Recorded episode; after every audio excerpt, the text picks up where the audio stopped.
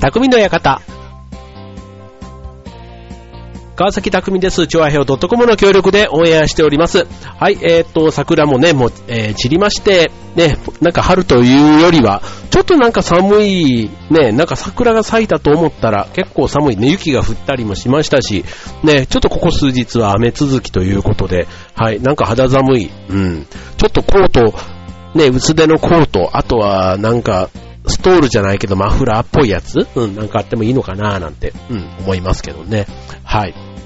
まあ、えっと、うちのね、下の娘も中学校に入りまして、ね、うちはね、今中学生が2人、ね、女子が2人ということでね、なかなか思春期のね、えー女子がいる家というのも、なんかこう、思い起こせば、ね、自分の中学生の頃なんかもね、そういう、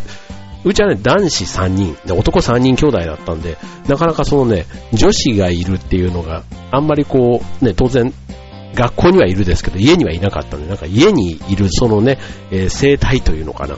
なんか、不思議な感じがね、ありますよね。ああ、自分たちの頃ともそんなに多分違いはないんだろうなぁなんて思いながら、うん、でもなんか、意外と女子というよりは、なんか男とあまり変わんねえな、このバタバタ感というか、ね、なんか、もね、まあだから学校とね、こう、オンオフじゃないけども、ね、学校での、やっぱりこう、姿と家に帰ってきた時っていうのはね、多分ね、ギャップがあるんだろうな。なんかそういうね、二面性というか、ね、親に見せる顔と学校の友達の時の顔が変わってくるっていうのも、ああ、なんか自分も心当たりあるから、ああ、そういうことなのかな、なんてちょっとね、思いながら、はい、過ごしていますけども。はい、まあね、えっと、そういうわけで、やっぱ中学生にもなると、ね、やっぱりこう、塾とかも行くようになって、まあ、夜もね、えーいなく、二人とも、子供二人がいなくなって夫婦だけになる時間とかもあるわけです。で、あと、まあ、普通にまあ、小学校入ってからはそうですけども、平日とかね、たまに僕が仕事休みだったりすると、まあ、あの、神さんも家にいたりもするんで、まあ、だんだんね、そういう、こう、子供が大きくなるにつれて、こう、二人、ね、夫婦で過ごす時間っていうのも意外と今後増えてくるのかななんてちょっと思ったりもするわけですけども、そう。で、そんな中で別にあの、その話とは全く関係ないんですが、え 関係ないのになんでその話をしてるかというところなんですけども、えっと、最近ね、ちょっと興味があるのが、長距離の旅。うん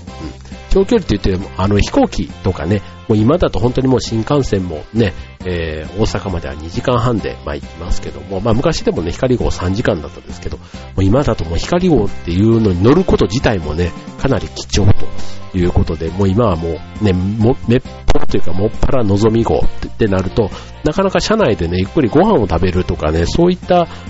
というよりは大阪ぐらいまでだったらもう本当にもう移動手段として、ね、新幹線に乗るという感覚あるんですけども、一方で、ね、長距離で言えば、最近あの、夜行電車もそうですし、えっと、なんだっけ、トワイライトエクスプレスとか、なんかいろいろね、えっと、あと、えっと、なんとか、出雲とか、うん、とかね、なんかあの、いろいろこれが最後のね、列車ですとか、ね、あとは一方でそういう夜行列車もね、もう流行っているものがあるなんて、結構ね、鉄道が結構ブームになっていたりしますけども、はい、あえて、えーこの春、皆さんにおすすめしたいのが、バスです。なんでバスなのってね。うん。あの、東京、大阪でもね、やっぱり新幹線、飛行機と比べて、えーバスね、安いですよ。うん。深夜走る分ね、割安ですけども、ただやっぱりね、夜に出て朝に着くっていうこのメリット、寝てる間に移動できてるっていうメリットって結構大きいかなと思うんですよね。うん。まあ、確かに、えっと、ね、向こう、例えば大阪から帰ってくるときにも、ね、4時5時とかに出れば、ね、夕方に出出れば、東京には8時ぐらいに着いて、で、まあ家には9時ぐらいに着いて、次の日、ね、朝とか普通に学校に、とかね、仕事に行けたりっていう意味で、それはそれでいいんですけども、やっぱり夕方出発するってなると、実質はもう昼過ぎから、もう帰りのことをずっと考えて行動するわけじゃないですか。うん。で、そうすると、もう一日、ね、しっかり、最後の最終日もしっかり遊びたいっていうんであれば、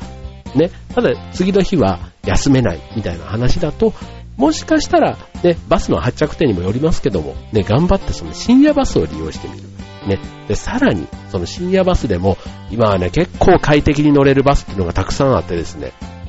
うん、これをぜひ、今日はお勧めしたいということで、えー、今日のテーマ、豪華バスお送りしたいと思います。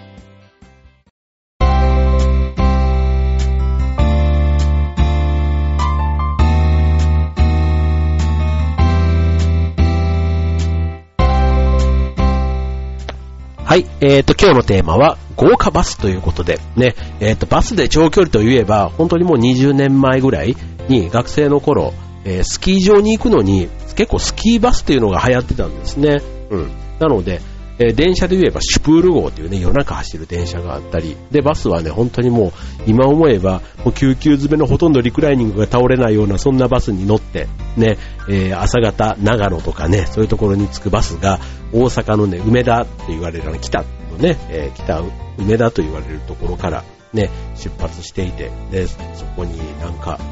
そう、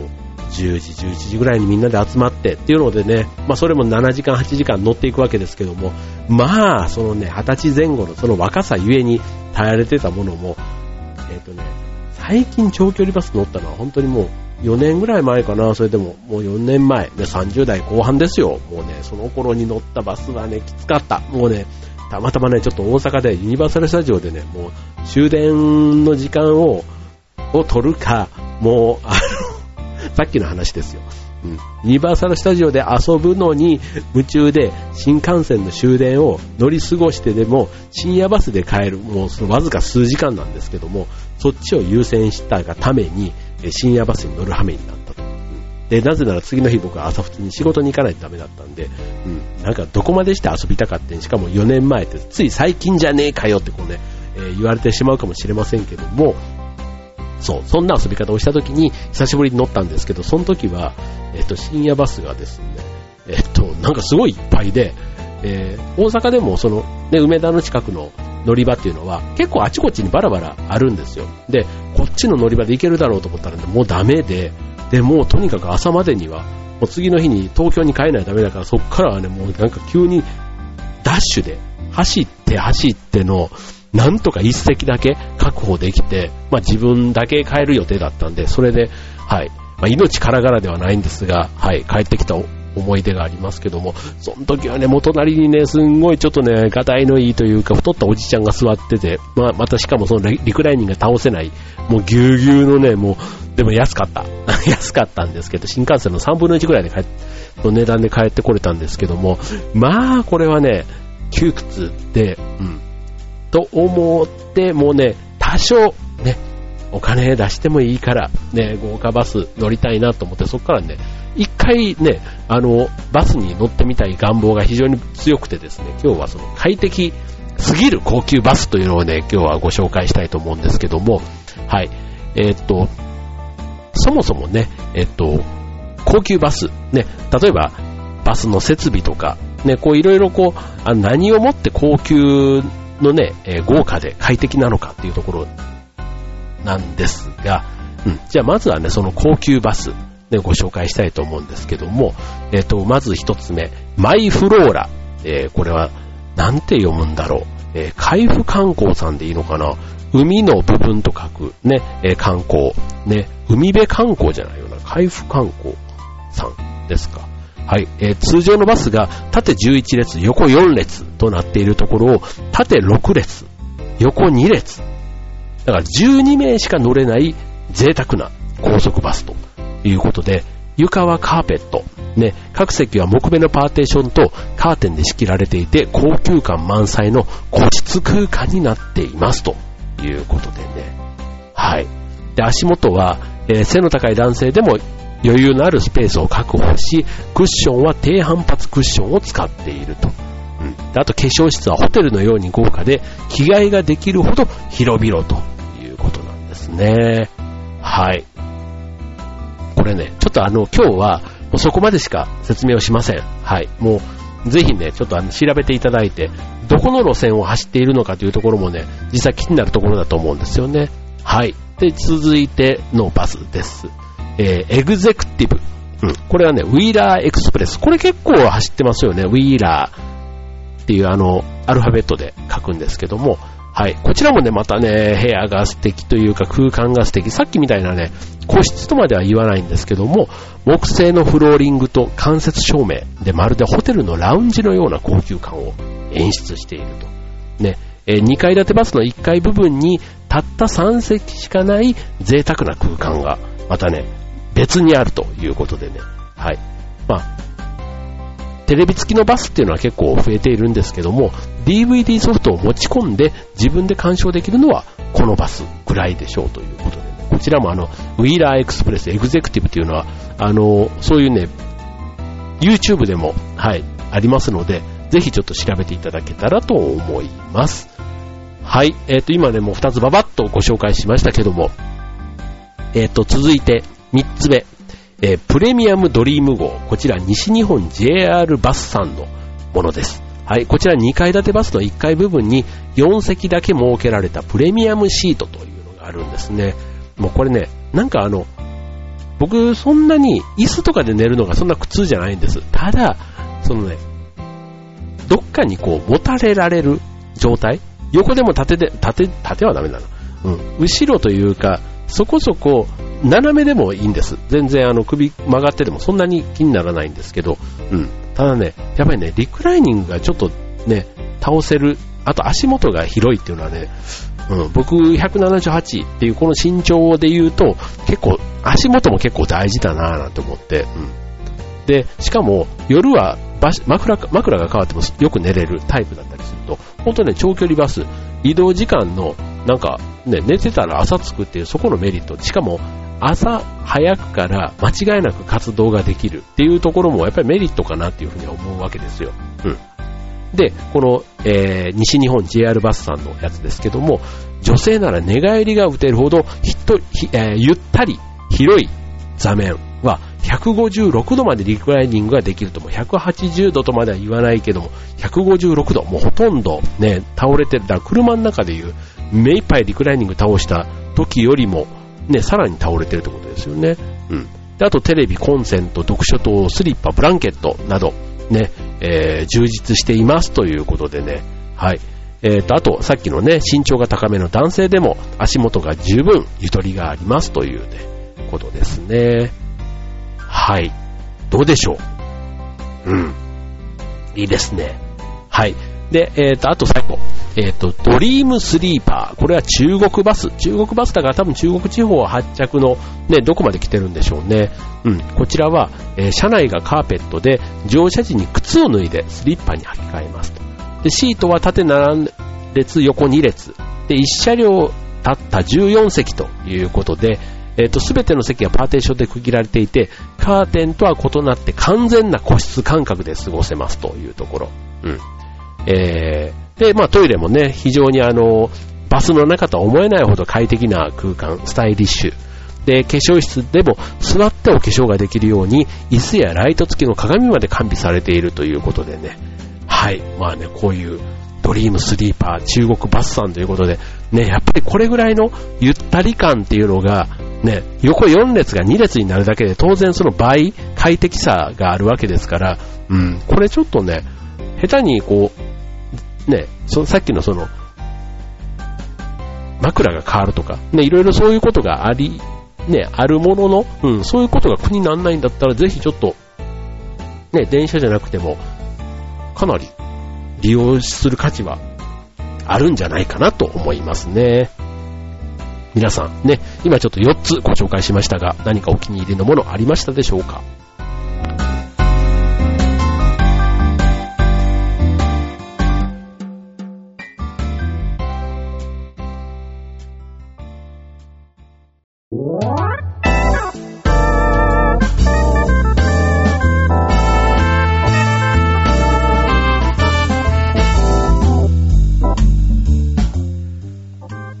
えーと、ということで先ほどはね、えっ、と、豪華、え、深夜バスというか長距離バスご紹介しました。ね、えっ、と、まあ、あとはね、長距離バス、ね、え、今はどうなんでしょう。ね、例えば新幹線だったら、え、5時間半で東京から福岡まで行けるところ、バスだったら15時間かかるんですね。うん。ただこの15時間ね、まあ、当然いろんな停留場こう点々と寄っていって15時間ですよ。なかなか、あのー、ね、これを結ぶ、うん、東京、福岡、ね、博多を結ぶということで、日本で最も長い距離を走る深夜バスということで、うん、ある意味ちょっとね、怖怖い、ね、バスですよね。はい、これあの、えっと、ライオンズエクスプレスというね、バスなんですって。うん。えっと、で、福岡、埼玉まで行くと、約15時間かけて走ると。で、途中で横浜池袋を経由してということで、終点が大宮駅になるということで、うん。えっと、なんですって。うん、で、えー、なんかバスのツアーで、なんだっけ、えっ、と、水曜どうでしょうっていうあの番組？なんかあれで、えっ、と、紹介されてたっていうのもなんかきっかけで結構注目はされているみたいですね。はい。まあ、ちょっと値段というよりは、うん、えー、まずこのライオンズエクスプレスなんですけども、今のね、埼玉西武ライオンズが、かつては西鉄ライオンズの名前で福岡に拠点を置いていたことに起因しているそうです。はい。で、現在と過去のライオンズの拠点を結ぶから、ライオンズエクスプレスプレスとなっていると。うん、で、料金は福岡大宮間が9000円。ね、これまた時期によってもちょっと変わるんですけども、ね、新幹線を使えば3万5千円かかるところから考えたら、ね、約4分の1で済んじゃうというね、まあ、その分時間はかかるけども、まあ、ね、換算機だったら新幹線の4分の1、通常機でも3分の1の値段で大宮まで行けるというところは、ね、やっぱり時間がね、まあ、時間ももちろんかかりますけども、ただその分ね、なんかあの、そういう時間の過ごし方が苦にならない人だったら、意外といい旅に、それ自体がなるような気もしますよね。はい。ということでね、まあ、そんなバスがあるということで、はい。まあ、これはちょっとね、中の空間というか、うん。まあ、あの、観光バスとね、同じ、いわゆる4列シートだそうなんですけども、えっ、ー、と、深夜バスの設備として、えー、後方にトイレがあって、えー、あとは乗務員の仮眠室みたいなものの中にはついてるそうなんですね。だから、うんと、やっぱりこうさっき言ったね、豪華なバスと違って、えー、座席は狭い、動けない。あとはね、意外とあの、やることがないというところは、うん、ちょっとあの、自分を見つめ直すとかね、なんか違ったこう、体験、僕さっきね、あの、数年前に乗った東京大阪間で、で、ただ寝てるだけっていうとこだけでも、やっぱり隣にね、ちょっとあの、うって思うようなおじさんとかが座ったりすると、意外となんか、寝てたような、寝れなかったような、ただこの時間を何としてでも乗り切って朝を迎えなければっていうね、なんかその妙な、こう、プレッシャーというのかな。なんか、覚えてますけども。はい。まあそんな、こんなで、えー、でした。はい。えっと、ということでね、えっと、前半の豪華バスとね、今の長距離バスね、えー、皆さんのちょっと好みで、ね、機会があれば、ぜひチャレンジしてみてはいかがでしょうか。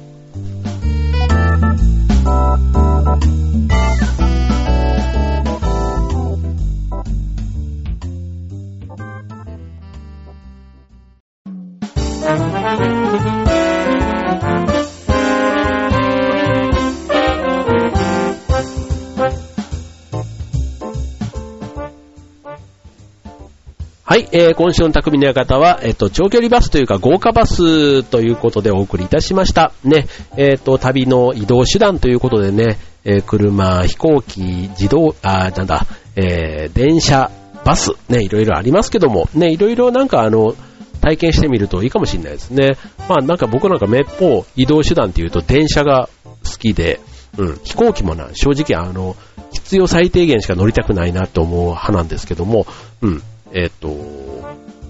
ね、先日開通した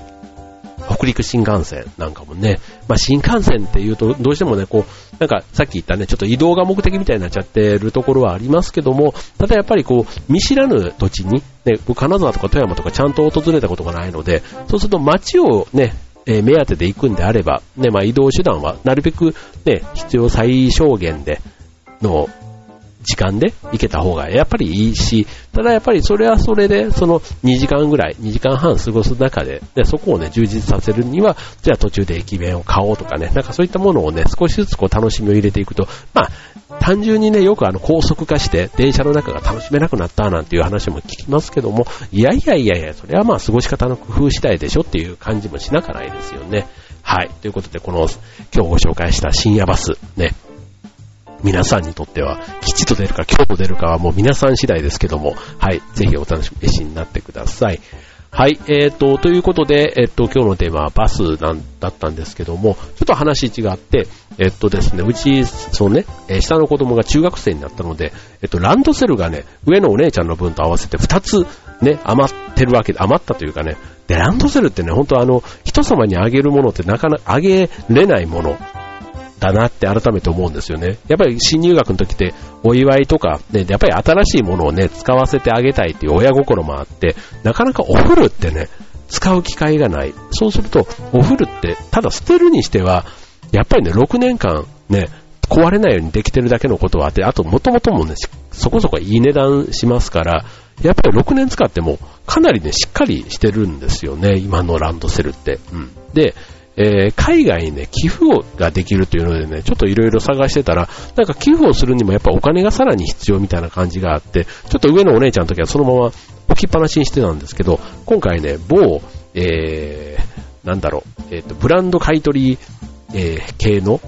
事業をやっている会社の CSR 活動でですね、そういうのを、ブランドを、えー、言うとバレちゃうかな。えっ、ー、と、ブランドを売ってくれたら、うん。あ、売ってくれたらっていうか、その、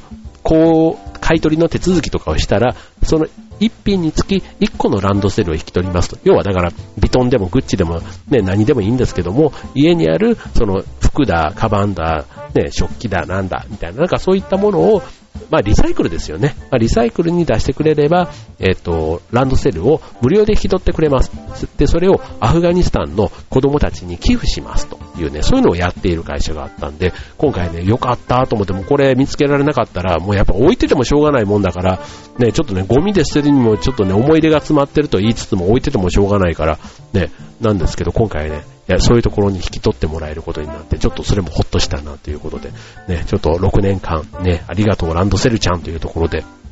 ね、そんな話も、えー、全然今日のバスの話とは関係ありませんけども、まあ今日の最後の締めということで、でした。ということで、えっ、とね、まだちょっとね、今週も寒いですけども、ね、今週末はね、劇団のバーベキューがありますのでね、ぜひちょっとお天気には恵まれてほしいなと思いますけども、ね、えっ、と、どうでしょう。ね、もうすぐでもね、潮干狩りのね、季節ですもんね。うん。なんかそういうね、やっぱり春、ね、暖かくなってきたらちょっとね、ハイキングの予定なんかも今ちょっと劇団の仲間と考えたりするんですけども、ね、ゴールデンウィークもね、今回結構いい、日の並びとしてはいい方かなと思いますので、ね、しっかりちょっと予定立てて、えー、ね、今月末予定ある方、ね、楽しみですよね。なんか今のうちに雨降ってくれたらなんかゴールデンウィークはずっと晴れそうな気がするんで、ね、はい。楽しみにしてたいと思います。はい。ということで今週の匠の方はここまで。バイバーイ。